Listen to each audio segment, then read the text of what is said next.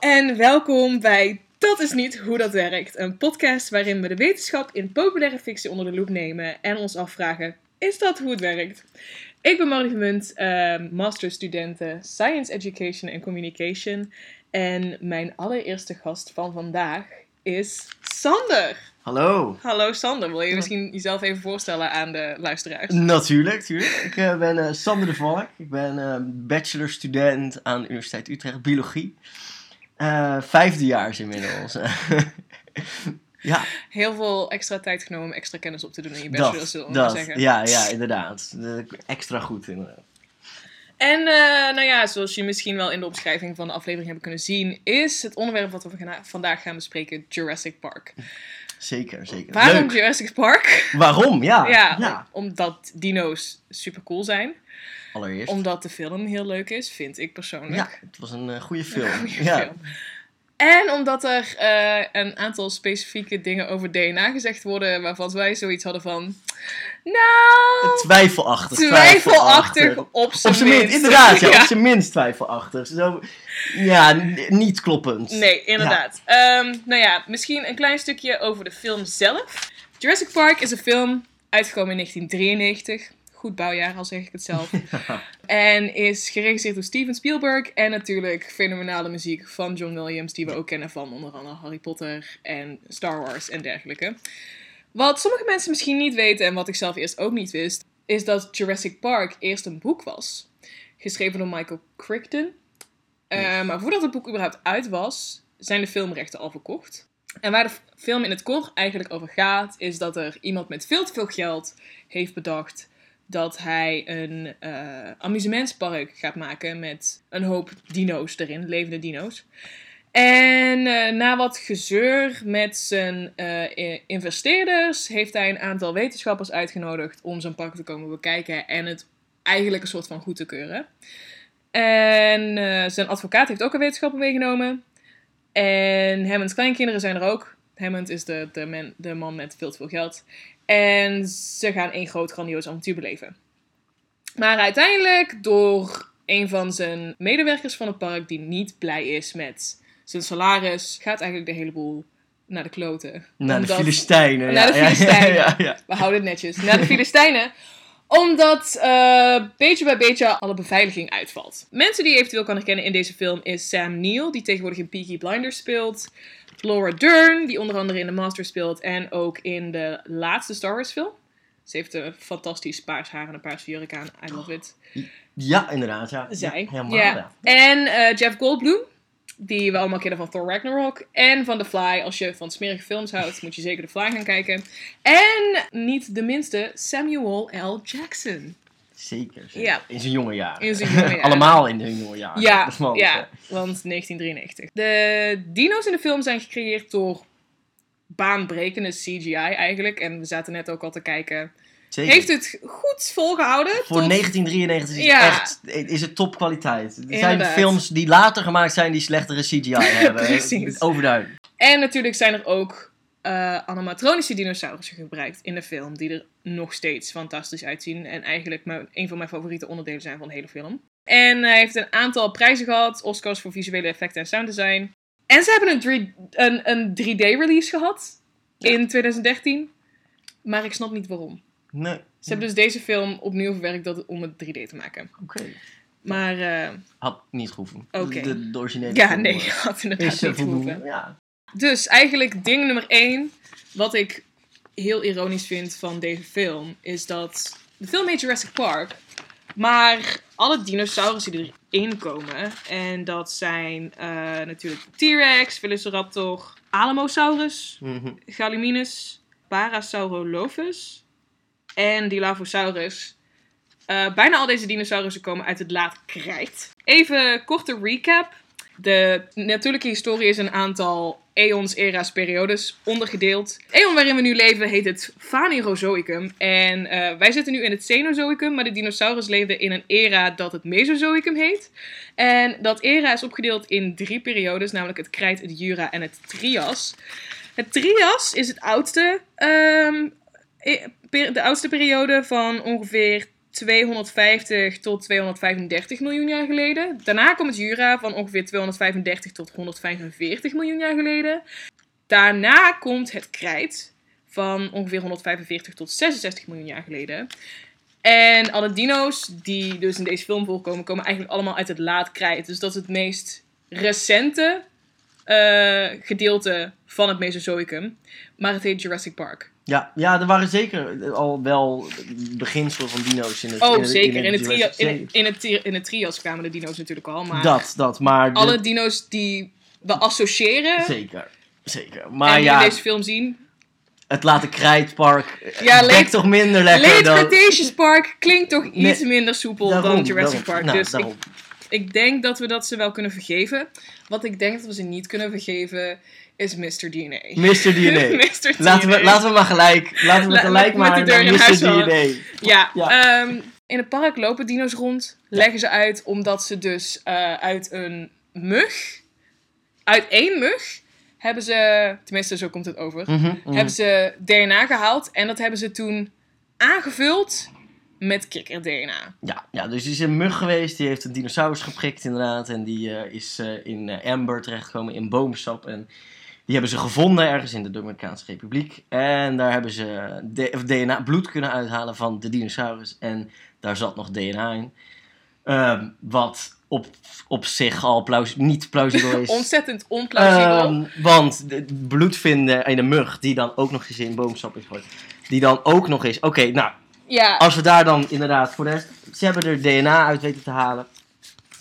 Dan zijn ze er inderdaad wel van bewust dat het DNA niet meer helemaal heel is. Inderdaad. maar helemaal heel of compleet onbruikbaar. ja, ja, Ik ja. bedoel, het, het oudste DNA wat ze tot nu toe hebben kunnen, eh, volledig hebben kunnen sequencen, is eh 700.000 jaar oud. Ja. En ehm, eigenlijk is de DNA-halfwaardetijd, om het zo maar even te zeggen, Ja, de ja. me- in de meest ideale omstandigheden kan DNA maximaal 6,8 miljoen jaar oud zijn voordat het compleet onherkenbaar Ja. is. En dat betekent dus dat er een aantal kleine stukjes eventueel nog over zijn. Maar, zodra het 6,8 miljoen jaar oud is, is het gewoon compleet Daarom. niks. DNA is als genetische code heel goed eh bouwsteen, molecuul om, om inderdaad over te dragen. Maar het is heel gevoelig voor eh, straling, voor, voor dingen die van buitenaf. En hout inderdaad. Heeft een, als je het een halfwaardetijd kan noemen, Ja. inderdaad, hele lage halfwaardetijd. En Ja. inderdaad, onder omstandigheden, om perfecte omstandigheden, eh, is het helemaal niet zo lang zelfs. Dus hè, we zitten toch, wat is het, 65, 66 miljoen jaar Ja, terug. ja, Ehm, nee, nee, Nee, er is nee, geen. DNA dat zo lang kan overleven. Nee. nee. Ehm, maar ja, dan hebben we dus nog het tweede deel. Het kikker-DNA. Het kikker-DNA. is- Ja, dus Ja. eh, we hebben stukjes. We hebben kennelijk hebben we hele lange strengen die net een paar dingen ontbreken. Dan gaan we, dat is ook weer, dan gaan we met virtual reality gaan we de strengen uit elkaar halen. Ook zo- zo'n ding. Virtual reality in 1993. Ja, met inderdaad om de, om de gaten te, sequ- eh, om te zien en de sequencen. En dat vullen ze dan aan met kikker-DNA. Ja, ja. Het is de meest onlogische. Met de kennis van nu. Ja, maar met de kennis van toen eigenlijk ook al Ja, wel. eigenlijk ook wel. Toen wisten ze ook al wel dat dinosaurussen meer. Toen was de theorie, laten we zeggen, dat, dinos, dat, dat vogels eigenlijk dinosaurussen waren, was al Ja, redelijk. Daarom, het was in opkomst. Was ja. nog niet, maar ja, En- waarom ze dan voor, per se voor kikker hebben Ja. gekozen. Ik heb het ergens staan, maar volgens mij in het boek Mhm. zeggen ze dat ehm, het bij verschillende dinosaurussen hebben ze verschillend DNA gebruikt. Namelijk ehm, van onder andere kikkers, maar ook vogels en reptielen. Oké. Dus vooruit dan maar. Ja, in de film hebben ze het ver, vermakkelijkt door alleen te zeggen dat het dat kikker kikkers, is. ja. En dat heeft ook iets met het plotpunt te maken met waar, waar we later nog wel over gaan, gaan spreken. Ja. Maar dus het hele idee van dat je een DNA hebt met gaten en dat je dat even casual kan opvullen met Ja. iets anders. Dat, dat betekent dus al dat je enig idee moet hebben van hoe dat genetisch materiaal er ongeveer heeft uitgezien, zodat je de juiste genen kan plaatsen. Maar dan pak je ook nog eens een kikker, dat is dus een amfibie. En die staan genetisch gezien vrij ver Ja. van de dinosaurussen. Dinosaurussen zijn met de eh, ja, andere reptielachtige en vogels veel eerder afgesplitst van amfibieën. Dus, Dus qua genetische code staan ze veel dichter bij elkaar. De- Een voorbeeld, als je menselijk DNA hebt en je zou, dat daar, je zou daar gaten in maken of je zou het opvullen, die gaten met eh chimpansee DNA. eh, waar, die veel dichter bij ons staan. ethisch, zeggen, theoretisch gezien, ethisch Het gezien, is allemaal theoretisch. laten we daar, dat is eh daar andere inderdaad- discussie. Dat. Maar dan zou het ook niet lukken. Dan, de, de kans dat dat lukt en dat daar een levend wezen uitkomt, is heel klein. Het ligt eraan hoeveel je dat doet. Ja. Maar er, er zijn weinig genen die met gaten in en die je kan opvullen. En dat je precies exact hetzelfde. Ik moet wel zeggen dat er bijvoorbeeld een. eh, ze hebben een. Best wel al lang geleden hebben ze een eh, test gedaan.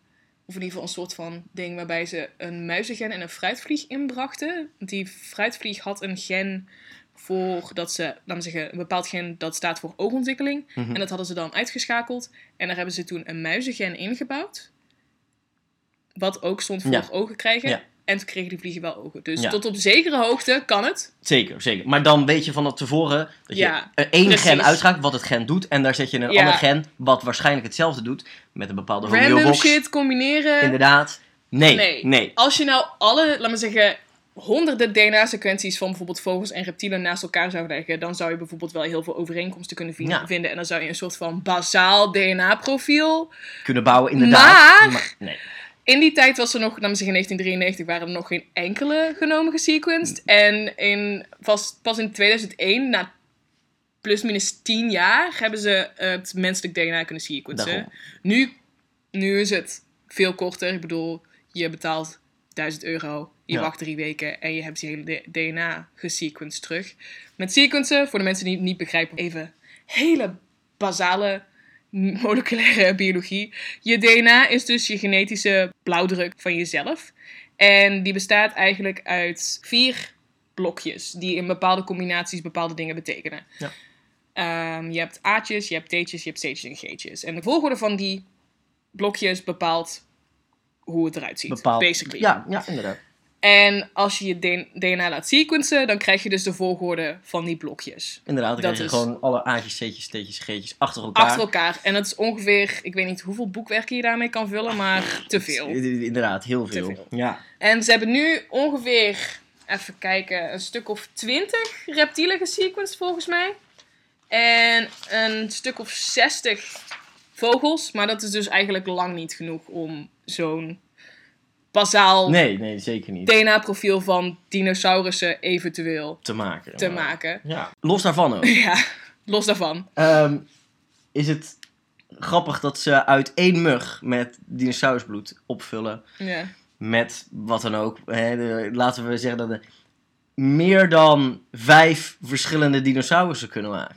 Ja, dus dat, zou, dat, zou, dat wordt in de film niet expliciet gezegd. Het kan zijn dat ze meerdere eh Muggen hebben. hebben gevonden, maar het lijkt erop van niet. Het, het, er is geen enkele, enkele hint naar meerdere muggen. De, de, de mug zit nog steeds in, in het amber, in, in, in, de, Ja, in de amber. in de amber inderdaad. En, en In is- de wandelstok, in de van, wandelstok van de rijke guy. Ja. Inderdaad. En wordt daar, dus er wordt geen enkele hint gemaakt naar dat er andere muggen zijn, maar er zijn wel andere dinosaurussen. Je ziet geen enkele hint van, oké, we hebben dit gedaan, of we hebben het DNA aangepast zodat we toch in plaats van een T-Rex een Brachiosaurus kunnen. Niks. En er zit redelijk veel verschil tussen een Brachiosaurus en een T-Rex. Je kan opvullen wat je wil, maar je krijgt Ja. met opvulling of... Kan je niet in één keer zomaar een andere dinosaurus bouwen. Nee, nee. Wat ik wel een hele grappige eh, tidbit vond, is dat dus vlak nadat Jurassic Park uitkwam, zijn dus de eerste um, artikelen, volgens mij een van de eerste artikelen gepubliceerd over het feit dat dinosaurussen veren zouden hebben. Ja, ja. En toen hebben ze eigenlijk meteen gezegd van, ja, ja, maar wij hebben kikker-DNA gebruikt in onze films, daarom zijn ze kaal. Ha!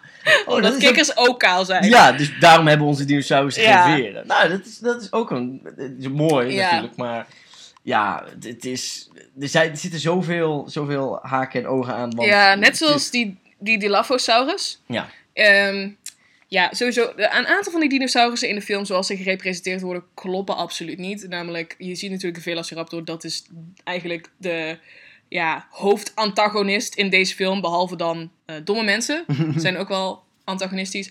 En eh, zoals we al eerder noemden, die eh, werknemer, de ICT-werknemer die te weinig geld krijgt. En dus voor wat extra centjes wat embryo's probeert te jatten voor de tegenstander van Jurassic Park, basically. Maar ja, Velociraptor. Velociraptor is in het echt veel kleiner.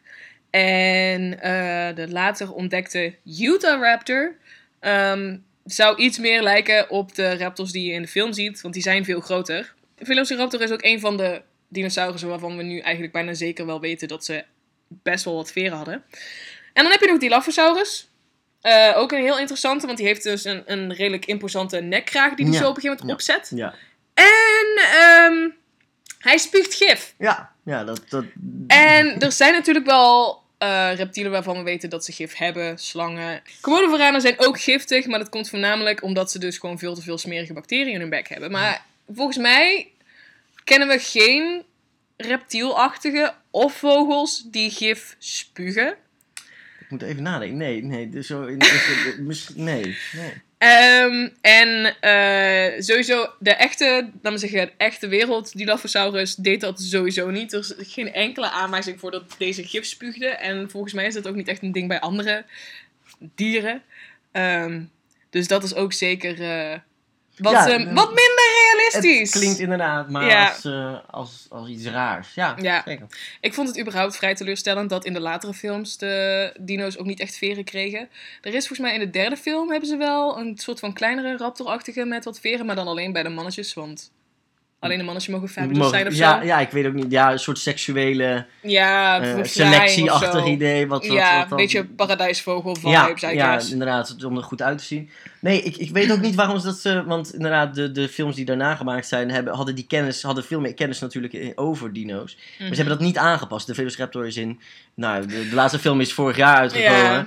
Ehm, had nog steeds geen veren. Veren, nee. Dus, nou ja... Ja, dat- ik, ik snap ook wel waarom ze dat gedaan hebben, omdat ze nergens veren hadden. En dan wilden ze natuurlijk wel de, de visual wilden ze een soort van gelijk houden. Maar dan hebben ze nog al die andere dinosaurussen erbij verzonnen. Net zoals dat gigantische zeebeest dat in één keer uit het water komt. de en, dan... mosasaurus die eigenlijk niet echt een dinosaurus was. en ook überhaupt klopt er geen kont van hoe groot die is. Want het allergrootste wezen op de aarde ooit is een blauwe vinvis. En die leven nu.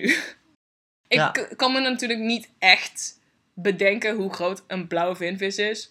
Maar Ja, dat is... Ja, Ik bedoel, je, dat, ik heb die hele film niet gezien, maar ik heb natuurlijk wel de trailer gezien. En toen Mhm. zag ik dat ding zo uit het water komen. En toen dacht ik... hij lijkt zeker groter, Nee. ja.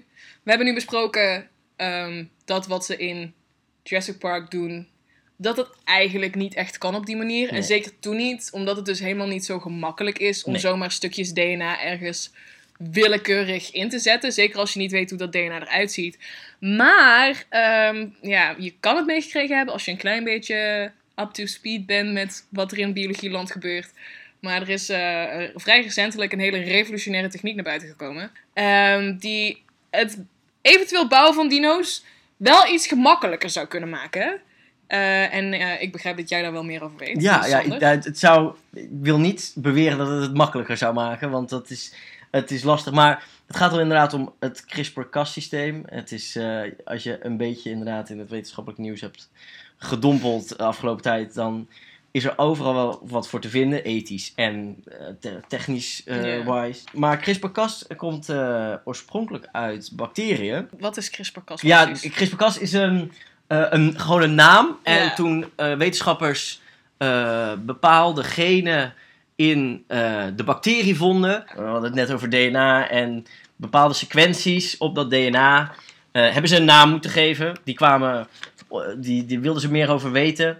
En de Cas-genen, die hebben ze later pas ontdekt. Want ze zijn begonnen met de CRISPR-genen. En de CRISPR-genen hebben allemaal een heel eh, herkenbare sequentie Ja. in, in het DNA. Dus Mhm. ze bestaan uit een, dan moet ik het Nederlands woord, een palindroom. Dus ze beginnen hetzelfde en als je als de sequentie Ja. die je hebt, als je die omdraait, Is is, nog die, steeds is die nog steeds hetzelfde. Ja. Ehm, en die worden, die vinden ze terug, heel vaak, Mhm. in het genoom. En tussen die palindrooms zitten bepaalde eh, stukken DNA die vreemd zijn voor de bacterie. Dus Ja. die be- bevat de bacterie zelf niet. Die zijn van buitenaf gekomen. Door bepaalde virussen, door bepaalde vreemd DNA zit in de bacterie. En toen zijn ze gaan denken van, waarom zit dat vreemde DNA in die bacterie? En waarom zitten daar van die sequenties tussen. En dat hebben ze eh, de CRISPR-genen genoemd. Dus die vreemde, of dat setje. Die setjes, ja, die setjes genen met daar de palindroom Ja, de met de palindroomsequentie. En Ja. dat zijn nog een stuk of, ik weet- niet, maximaal tien volgens mij of zo, die achter elkaar staan. Tien genen Eh, Tien vreemde genen, Ja. ge- geflankeerd door, door het palindroom. door die palindroomsequentie. Nou, en toen zijn ze daar verder onderzoek aan gedaan, eh, gaan doen. En nu blijkt zo dat eh, de bacterie in staat is, als hij wordt eh, aangevallen, geïnfecteerd door vreemd DNA, door een virus bijvoorbeeld, om dat DNA van dat virus in zijn eigen genoom te zetten, in zijn Mhm. eigen DNA te, en daarmee ehm, een volgende aanval van hetzelfde DNA te voorkomen. Hoe? Ja, ja het, het is, je zou niet, dit zou je niet verwachten van een Nee. bacterie, denk ik. Nee. Ehm, maar eh, dus, je moet je voorstellen dat je ehm, een, eh, inderdaad die sequentie hebt. eh, die is ingebouwd. De bacterie is eh, ziek geweest, om, Mhm. het, om het zo maar even te noemen. En wordt voor een tweede keer geïnfecteerd Mhm. door, diezelfde, door hetzelfde virus. Ja. En dat vreemde DNA, van dat virus komt de bacterie binnen. En dat wordt herkend. Mhm. En ehm, die set CRISPR-genen wordt continu afgeschreven in de bacterie. Ja. En omdat het dezelfde sequentie is, wordt dat herkend, Mhm. dat vreemde DNA. Ehm, gaat tegen die sequentie van het vreemde DNA dat binnengedrongen is zitten. En, ga- en gaat met Oh. andere genen wordt het vreemde DNA in stukjes geknipt. En zo wordt dat dus telkens gedaan. Oké, omdat natuurlijk vaak. eh, ja, ik snap het. Dus dan heb je een soort van RNA. Het is te vergelijken met... Interferentie-RNA. Ja, ja. Oké. RNA-interferentie. Het is, Misschien zijn- moeten we dat nog even een beetje meer uitleggen. Maar ehm, wat het eigenlijk betekent is. DNA zijn twee strengen en die complementeren elkaar als een soort van puzzelstukjes.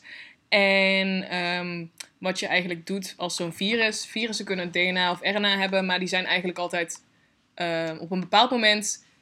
zijn dus puzzelstukjes open Ja. of los. Ja. En wat dan eh, dat DNA uit de bacterie zelf doet, is die gaat er tegenaan zitten. Mhm, Ja, En dan heb je een complete streng. En dan kan het dus dat kan herkend worden ja met andere door eiwitten. andere met- ja, eiwitten. En die kunnen dan DNA kapot knippen, zodat het niks schadelijks kan doen in de dat cel. inderdaad. Ja, ja. Fucking briljant. ja het, is, het is briljant. En zijn, ze hebben wel eens eh, bedacht van... Oké, misschien is CRISPR het begin van de RNA-interferentie. Want CRISPR houdt zich puur... zit alleen in eh, bacteriën en Mhm. in, in de wat, wat eerdere, wat lagere soorten. En eh, RNA-interferentie is echt iets van een eukaryoot. Eukaryoot zijn de hogere soorten Ja, planten, ja, ja. schimmels, Inderdaad, dieren. die, die bevatten een RNA-interferentie en daarmee kunnen ze dus inderdaad genen reguleren en DNA. Nou, het is een lastig systeem. Het is in ieder geval, het overlapt veel, maar er zijn ook heel veel verschillen. En uiteindelijk eh, is nooit aangetoond dat CRISPR de, het begin is, dus het- Mhm. dat het evolutionair eh, de oorsprong was. Ja, Ehm, maar het lijkt er wel heel veel op. omdraaien. Het lijkt er wel heel veel op. Ja. En ehm, dat is dus eh, in bacteriën een heel makkelijk systeem om voor de bacterie niet geïnfecteerd te worden. Mhm. Of in ieder geval zich te kunnen beschermen tegen Ja. vreemd DNA. Maar onderzoekers hebben dit later gebruikt om specifieke DNA-sequenties te kunnen eh, vinden en te targeten en te knippen in het DNA Oké. wat ze gedaan hebben en wat, wat het eigenlijk het makkelijkste is. Ze hebben een bepaald RNA, een bepaalde sequentie, die... Volgorde van Ja, Blokjes. ja inderdaad. Het Cas-gen, wat daadwerkelijk het, het knippen van het DNA doet, ja. samen ingebracht in, kun je in een cel brengen. Ja. En die knipt dan die bepaalde sequentie, knipt die op een bepaalde plek. En een verschil... Het CRISPR. Het, het, het Cas-gen. Oh. Het, het, het Cas. Het, Cas is een eiwit. Het kas Het eiwit knipt het CRISPR-DNA. Nee, nee, nee, nee, nee, Sorry. Ehm, Even duidelijk. Ja, nee, daarom. Nee. De, ehm, de, het Cas-gen schrijft, eh, maakt een eiwit. Ja. Wordt een eiwit gemaakt. En dat eiwit knipt samen met de CRISPR-genen. De CRISPR-genen herkennen die sequentie. Ja. Het Cas-eiwit komt erbij en knipt die bepaalde sequentie. Oké. En dat doet hij altijd op eenzelfde plek. Dat, dat, is, dat is het Ja. belangrijkste. Dus je kunt van tevoren vertellen waar het Cas-gen gaat knippen. Ja. als je een bepaalde sequence, sequentie inbrengt. En dat is voor wetenschappers en onderzoekers is eh funest geweest om op bepaalde plekken te kunnen knippen Ja. En bepaalde dingen daar kunnen in te kunnen zetten. Daarom is het namelijk zo moeilijk om random stukjes DNA met elkaar te mengen van tevoren. Omdat ze dus nooit precies konden aangeven hoe dat DNA eigenlijk verwerkt Ja, zou ja, het, was moeten altijd een, worden. het was altijd een Ja. toevalsproces. Dat was altijd door eh, een, een, een toeval dat, dat, dat er eh, mi- een mix van het DNA optreedt, homologe Ja. recombinatie genoemd. Eh, en dat dat dan nou, in heel, heel toevallig oversprong. En daarmee eh, hoopten ze dan dat, dat ze dat gen konden muteren of, of aanpassen op de, s- eh, de manier die zij wilden. Eh, maar daar zaten heel dat veel haak. toevalsproces. Dat, het is toevalsproces en het ging ook nog wel eens fout. Als Ja. in, Mhm. het gebeurde niet altijd op de plek Ja. waar zij dat wilden. Ehm, en met CRISPR-Cas gebeurt dat wel Ja. in 99,9% van de gevallen, want het gebeurt altijd op dezelfde plek. Want Ja. het kan niet op een andere plek voorkomen. Nee. Ja. En dan is het ook nog zo dat je dus op verschillende plekken kan knippen met verschillende kasgenen. En elk kasgen heeft zijn voordelen, elk kasgen heeft zijn nadelen. En het bekendste systeem is eh, nu CRISPR-Cas9. Ja. Daar, gaat al, daar is alle hype over. En wat, wat op zich heel goed is, maar... Iedereen en zijn moeder aan de CRISPR-Cas nee. Mm, Dat, dat, inderdaad. Ja, ja, zo, zo lijkt het wel bijna. Heel, de, heel de onderzoekswereld, heel de wetenschappelijke wereld vindt dit tof. Want het is natuurlijk ook wel een revolutionair iets om specifieke eh, sequenties in het DNA te kunnen targeten, te Mhm. kunnen knippen en te kunnen veranderen op de manier die Ja. men wil. Of Want hoe zou dit bijvoorbeeld voor eh, even alle ethische bezwaren Ja, ja. aan de kant gelegd? Want ik ben me bewust van het feit dat het niet oké is om zomaar random in alle dingen te gaan knippen. Maar wat als die ethische bezwaren er niet waren? Hoe zou dat bijvoorbeeld voor eh, de geneeskunde iets kunnen betekenen Ja, in dit de- de- er zitten heel veel, heel veel ziektes, heel veel chronische ziektes ook worden bepaald door bepaalde mutaties in het DNA. Ehm, een, voorbeeld is uh, taai-slijmziekte. Ja. Wordt veroorzaakt door eh, één, of, één of twee mutaties in het DNA, waardoor het, eh, waardoor het eiwit niet meer werkt inderdaad. ja. En Wel een, een bepaald eiwit een bepaald eiwit waardoor dat, het, dat je taai slijm krijgt. dat. En dat is een van de vele problemen van En dat is genetisch, Ja. dus dat, dat, daar kun je vrij weinig aan doen. Ehm, met bepaalde medicatie werkt dat eigenlijk niet. Dus dan is het nooit eh, oplossen, maar alleen behelpen. Ja, of en longtransplantaties. dat, en, ja, dus vrij in- grote ingrepen. Ja.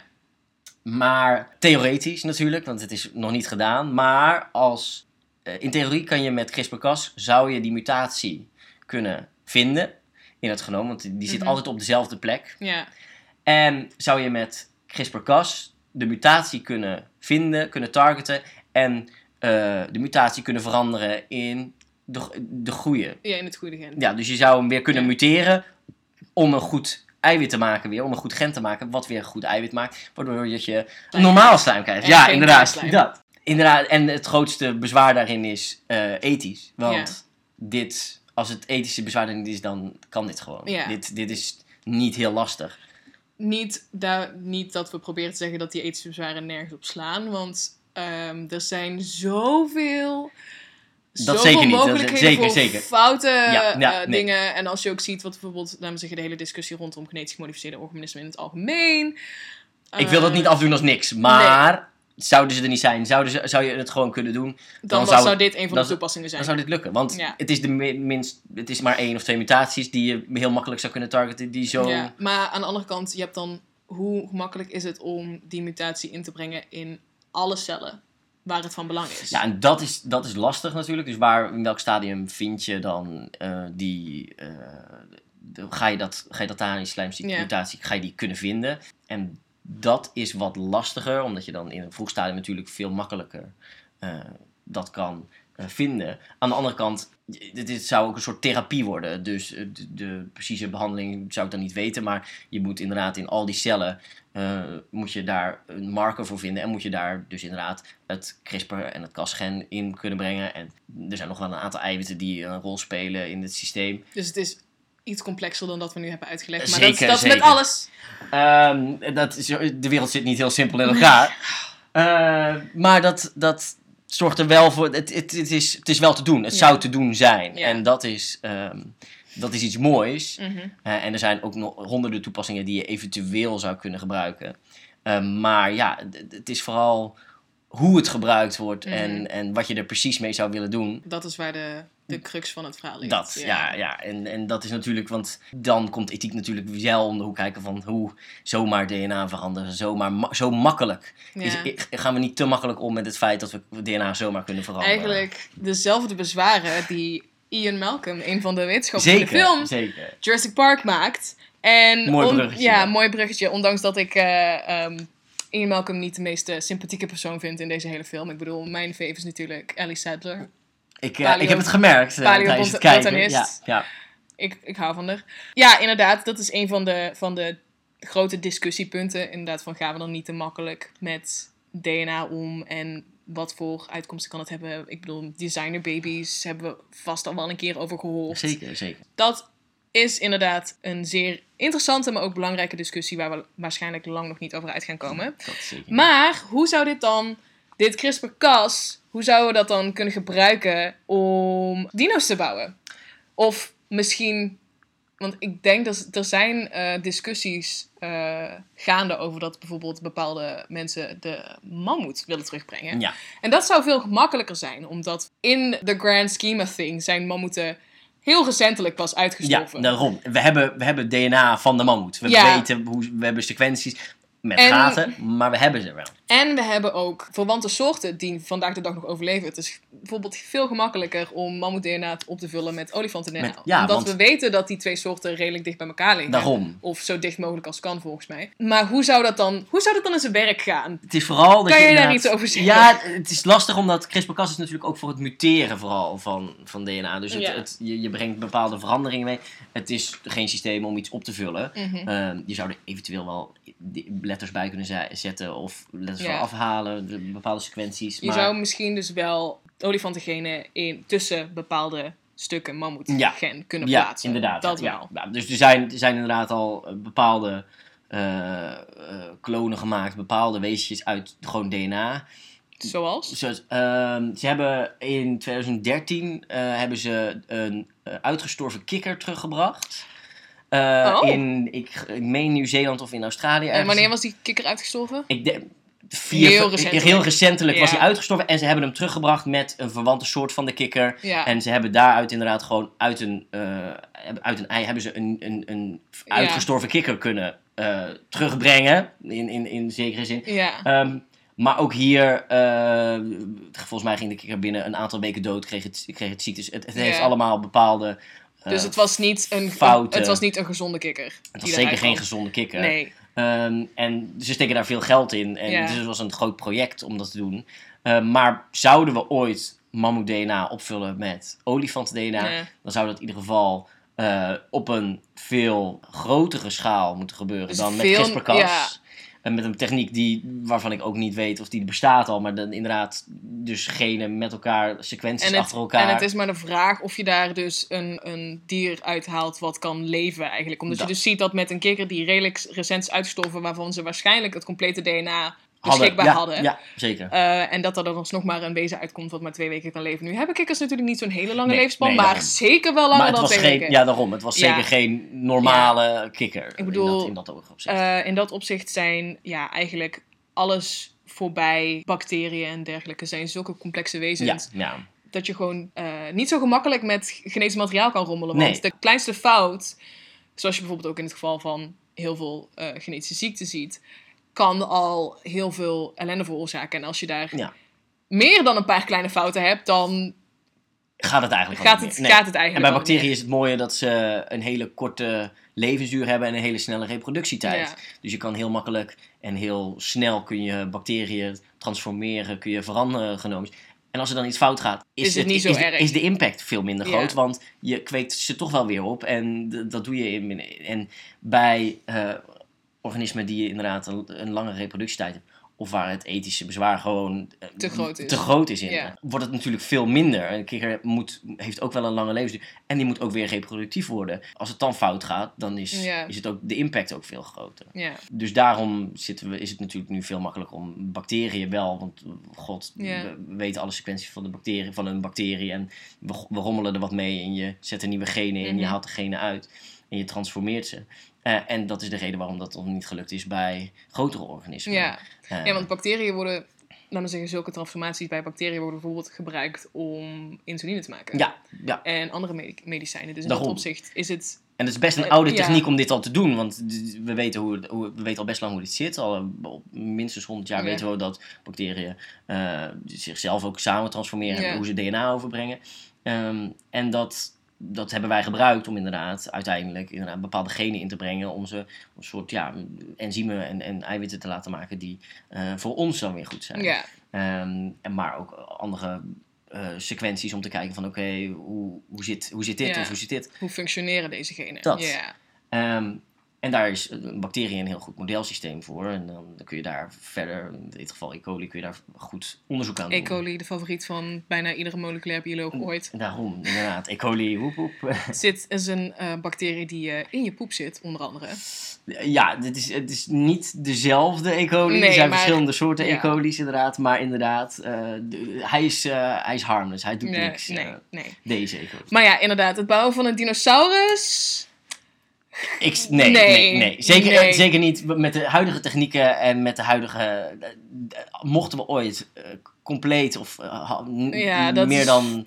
Meer dan, ja. meer dan, laten we zeggen, 5000 Ja. bazenparen, wat absoluut niks is. Nee, nee, 5000 daarom. bazenparen, laten we zeggen, vijf- 5000 blokjes achter elkaar, is een Is- miniem nee. stukje van je DNA. Zelfs Ja. als we meer dan dat zouden kunnen vinden, denk ik dat het heel moeilijk wordt om, Om daar om daar een volledige dinosaurus uit te krijgen die er exact zo uitziet, zoals eh, de dinosaurussen die we Net zo mooi als de CGI van ja, Jurassic van, van Jurassic Park, inderdaad.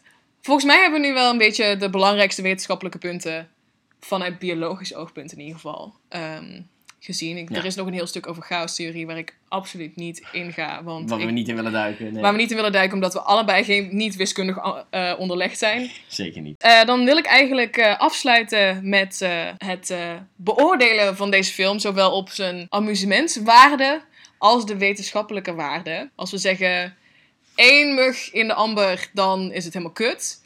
En vijf muggen in amber is topfilm. Dus voor amusementswaarde, hoeveel muggen in amber krijgt hij van jou? Eh, ja, het is de originele Jurassic Park. Ja. Eh, Met, met ja, 1993, met deze eh, graphics, met deze, met deze CGI. En gewoon, ja, dinosaurussen in het algemeen. Dinosaurus Dus in het algemeen zijn gewoon. ja. Entertainment value, amusementswaarde, eh, vijf muggen voor mij. Vijf muggen in Vijf- amber. Vijf muggen in amber. Ik denk dat ik ook ga voor vijf muggen in amber. Dus dat zijn in totaal 10 muggen in amber voor Jurassic Park. Dan gaan we nu voor de wetenschappelijke waarde van deze film, Jurassic Park. Ja, en dat, dat- helaas, Helaas. moeten we dan natuurlijk toegeven dat Ja. daar... ehm, Veel, veel aan schort, ja. En, en aan de ene kant geeft het niet, want het is een, da- daarom, het is een goede Ja. film. Maar aan wetenschappelijk onderbouwd eh, is hij allerminst. Ja, En plausibel. Dus ehm, ja, voor, omdat ze wel proberen uit te leggen eh, aan de hand van techniek en bepaalde dingen. Dat- hoe, het dat we- we hoe het zeggen- werkt en Ja. toch een, zeg maar erover na hebben gedacht. Of proberen te denken Ja. over hoe bepaalde technieken of hoe ze dit zouden vergeten. Krijgt hij van mij alsnog ja, twee muggen dan. Van mij. ja, twee muggen in de amber. Eh, omdat ze het toch geprobeerd hebben. Zo. Dit is echt zo. For you trying, trying. Ja, Oké, nou, ehm, ik denk dat ik eh, ga voor... Ja, één mug in de amber. Gewoon één. Ja, Ja, je- en ik denk dat het ook wel komt omdat ze er echt een aantal dingen bij betrokken hebben. Zo van, kijk ons chic doen met vir- virtual reality. ja, ja, ja, denk, ja, ja. Nee, nee, dit, dit is gewoon... maar Dit is ook nog steeds niet hoe, hoe ze dat nu doen. Nee, Gewoon, daarom. nee. Een beetje uitgerokken, een beetje uitgemolken. Ja, maar, eh, nee.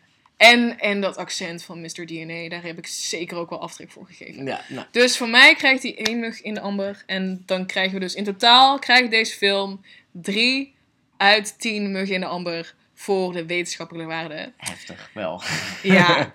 nou, Sander, dat Ja. was hem. Dankjewel dat Ja. je mijn allereerste gast wilde zijn. Ik Graag vond het gedaan. superleuk. Ik vond het ook echt heel leuk. Eh, ik vond het ook leuk dat jullie allemaal geluisterd hebben, lieve luisteraars. Ik hoor graag van jullie wat jullie ervan gevonden hebben. Als je ons leuk vond, geef ons de rating. Vertel aan je vrienden waar ze ons kunnen vinden. Wij zijn Dat is niet hoe dat werkt op Instagram. Je kan eh, je eigen ideeën voor een volgende aflevering sturen naar dat is niet hoe dat werkt at gmail.com. En eh, graag tot de volgende keer.